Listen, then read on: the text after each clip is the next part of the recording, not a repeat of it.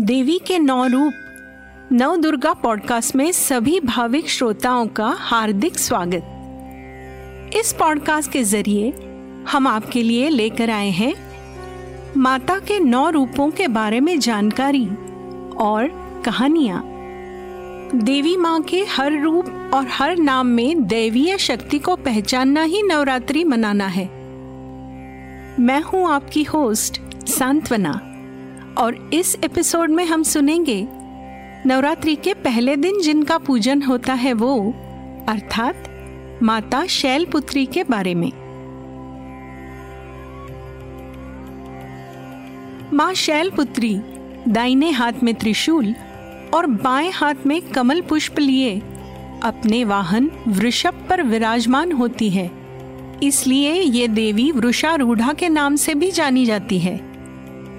इनकी उपासना में साधक अपने मन को मूलाधार चक्र में स्थित करते हैं। शैलपुत्री का पूजन करने से मूलाधार चक्र जागृत होता है और यहीं से योग साधना आरंभ होती है, जिससे अनेक प्रकार की शक्तियाँ प्राप्त होती हैं। मन और मस्तिष्क का विकास होने लगता है। अंतर मन में उमंग और आनंद व्याप्त होता है। तो आइए सुनते हैं इन्हीं से जुड़ी एक पौराणिक कथा।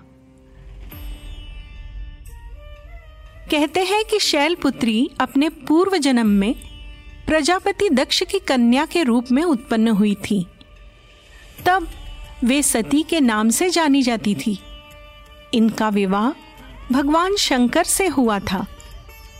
एक बार प्रजापति दक्ष ने एक बहुत बड़ा यज्ञ किया इसमें उन्होंने भगवान शंकर के अलावा सभी देवताओं को यज्ञ भाग प्राप्त करने के लिए निमंत्रित किया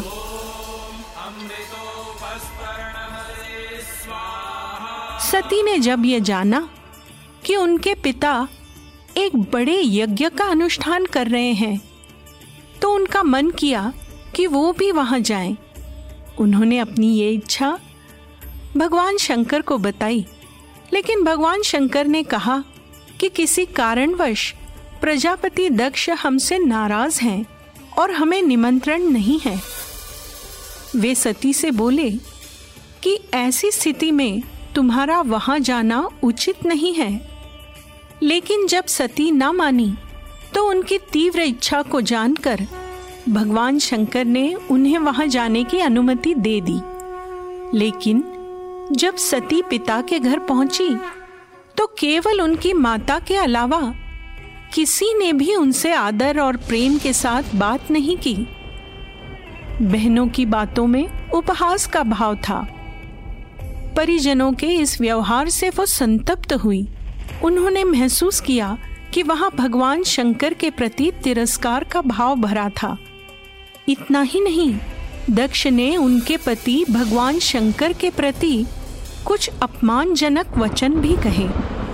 ये सब देखकर सती का मन ग्लानी और क्रोध से भर उठा। उन्होंने महसूस किया कि पति की बात न मानकर उन्होंने बहुत बड़ी गलती की थी। पति का अपमान वो सह ना सकी। और उन्होंने अपने उस रूप को तत्काल वहीं योगाग्नि द्वारा जलाकर भस्म कर दिया। इस दुखद घटना से भगवान शंकर क्रोधित हुए और उन्होंने अपने गणों को भेजकर दक्ष के उस यज्ञ का विध्वंस कर दिया। सती ने अगले जन्म में शैलराज हिमालय की पुत्री के रूप में जन्म लिया और वो शैल पुत्री के नाम से जानी गई। शैलपुत्री का विवाह भी भगवान शंकर से हुआ और वे शिवजी की अर्धांगिनी बनी। पार्वती, हेमवती भी उन्हीं के नाम हैं। तो ये थी नवदुर्गा के पहले रूप, माँ शैलपुत्री की कहानी। आज यहीं रुकते हैं।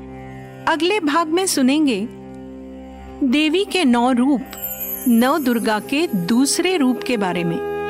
धन्यवाद।